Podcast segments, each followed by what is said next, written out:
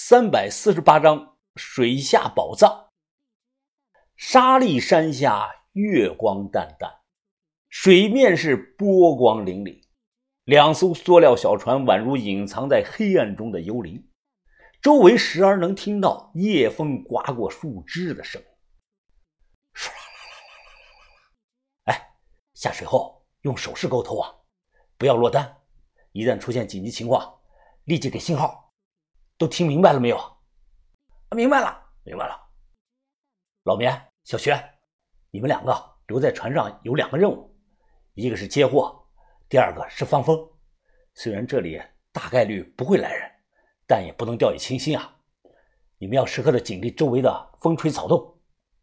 小轩说：“知道了。”老头也点了点头。哦，老头子，我虽然年纪很大了，但我这双招子在夜里。可明亮的很呐，东家大可放心。我深吸了一口烟，将烟头丢到了水里，随后戴好护目镜，一个倒栽葱，扑通下了水了。其他人是紧随其后。水质很浑浊，水里几乎是见不到什么大鱼，偶尔有几条小鱼游过。对我们这些突然到访的不速之客啊，这些小鱼并不害怕，反而是围着我们不停的转圈水最深处近二十米，潜到水底的能见度却高了不少。水底有很多的垃圾塑料袋埋在这个淤泥中，隔着面罩，我们能清楚的听到自己的呼吸声。气瓶是咕噜噜的冒着泡，我打了个手势，意思是告诉众人啊，散开寻找。没有，如果有沉船，就算完全泡烂了。也应该能看见点残骸才对啊！难道是我的判断完全错了？我心里犯了嘀咕。突然，在强光手电的照明下，我在水底厚厚的淤泥层中看到了一根碗口粗的三角形的木头棍子。这个是游过去，我双手抓住它，想从这个泥里拽出来，结果根本拽不动，底下好像连着什么东西。这他妈不会是船帆的杆子吧？我立即招呼其他人过来，一起从这里啊向下清理淤泥。结果我清理起来啊，是越清理越激动啊！没错，就是个船杆子，柏木的还是。宋代时期分海船、湖船、战船三大类。大明这里是内陆的运河，水不可能太深。考虑到船身吃水的问题，是海船和战船的可能性不大。所以只可能是那种小型的运货湖船，而宋代湖船的种类也就那么几种，有单板船、方头船和刀鱼船。当年在这里沉毁的极有可能是那种单板小船。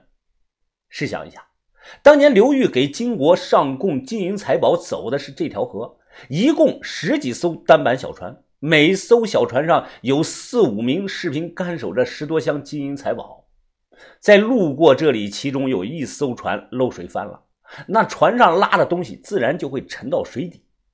再有，越城水库每年都会开闸泄洪，伴随着每一次声势浩大这个泄洪，河床上自然会沉积很厚的淤泥层。这样一来啊，一切就说通了。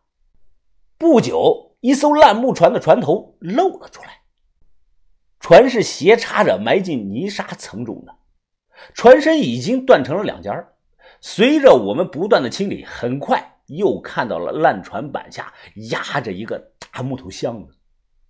这个箱子啊，竟然还挂着巴掌大的这个铁锁，锁呢已经锈得非常厉害。虫子看到这个东西啊，他第一时啊猛拍我，看起来非常的激动。咱是见过大场面。于是我示意虫子稍安勿躁，别激动。这里头啊，还保不齐有什么东西呢。这个木头箱子啊，有一半埋在了泥里，重量非常的重。我们三个大男人合伙发力，竟然都搞不动它，它就像长在了泥里一样。我让虫子上去拿了三根尖头的撬棍下来，随后我老宝台再加上虫子三个人。一人一头，将这个撬棍插到了泥沙层中啊！利用杠杆原理猛撬它。眼看着大箱子一点点的被撬出来了，虫子大喜，他迅速的把手就伸到了这个箱子底下，想整个抬起来。也就是在这个时候，发生了意外。老宝台那头支撑的这个撬棍突然就打滑了，老宝台那头一撤，我这边也失去了重心，大箱子瞬间就砸了下去。虫子的右手结结实实的被扎住了，脸上都戴着面罩，还是在水下，我听不到虫子的喊声，但我能看出来它非常的疼啊。虫子不停的挣扎，想把右手抽出来，我和老宝台立即着手的救它。我俩用撬棍撬起来大箱子的一个角，虫子迅速的把手抽了出来，看他那个样子啊，是伤得不轻。我打了个手势，示意先上去后再说吧。十分钟后，我们几个浑身湿淋淋的坐在了小船上。虫子捂着自己的右手，他咧着嘴啊，哎呀，哎呀，我操啊！哎呀，完蛋了，完蛋了！我他妈的感觉可能是扭着了。老宝台大声的说着：“虫子。”你往底下伸什么手啊？那个箱子最起码有好几百斤重啊！你能搬得起来啊？以为你是超人啊？你是？虫子的马上还嘴，老子就是超人，怎么了？啊？我不就是搭了把手吗？我他妈还有错了我？啊，行了行了，你俩别吵了。虫子，你感觉骨折了没有啊？哎呀，我操，应该没有吧？呃，就是扭着筋了，现在根本使不上劲儿啊！我皱着眉想了想，哎呀。你出不了力了，那东西我们更搞不上来。这样吧，我们在这里等着，你回去叫上几个力气大的兄弟，带上两盘绳子过来。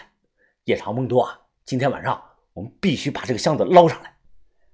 哎呀，还还回去做什么呀？我打个电话喊几个兄弟过来不就行了吗？没有人带路，他们自己能找到这里啊？再说了，你看你的手机有信号没有啊？虫子从防水袋中掏出手机看了一眼。哎呀妈了个逼的！这什么鬼地方？怎么一格信号都没有啊？哎，那你们在这里等着吧，我这就回去叫人过来。哎，老板台，你送送我。他俩划着小船离开了，剩下我们几个挤在一条船上。老棉没下水，他好奇的看着我。东家呀，你猜猜那箱子里有什么？那么沉呐！阿远挤着自己头上的水。这还用猜吗？肯定是一箱子宝贝啊，说不定是一箱子金条呢。啊，峰哥，你说是不是啊？我摇了摇头。哎呀，不太可能全是金条，宋代金条还没有普及呢，有可能是官造的那种五十两的大银锭。不过这都说不好，要等打开了看了才知道。阿元的眼中满是兴奋。大银锭？哎呀，我长这么大还没有见过呢。长什么样子的？我想了想，笑了，哈哈啊！宋代的这个银锭啊，它类似这个船形，两头宽，中间尖，哎，就和你们女人用的那个东西一样。什么东西啊？阿元有点疑惑。我转头看了小轩一眼，有些不好意思。哈，就是你们店的那个东西。阿元恍然大悟，扑哧的笑了。小轩呢，也没忍住笑了。阿元吐槽我。峰哥，呃，像卫生巾你就明说嘛，说什么店的东西啊，我都没反应过来。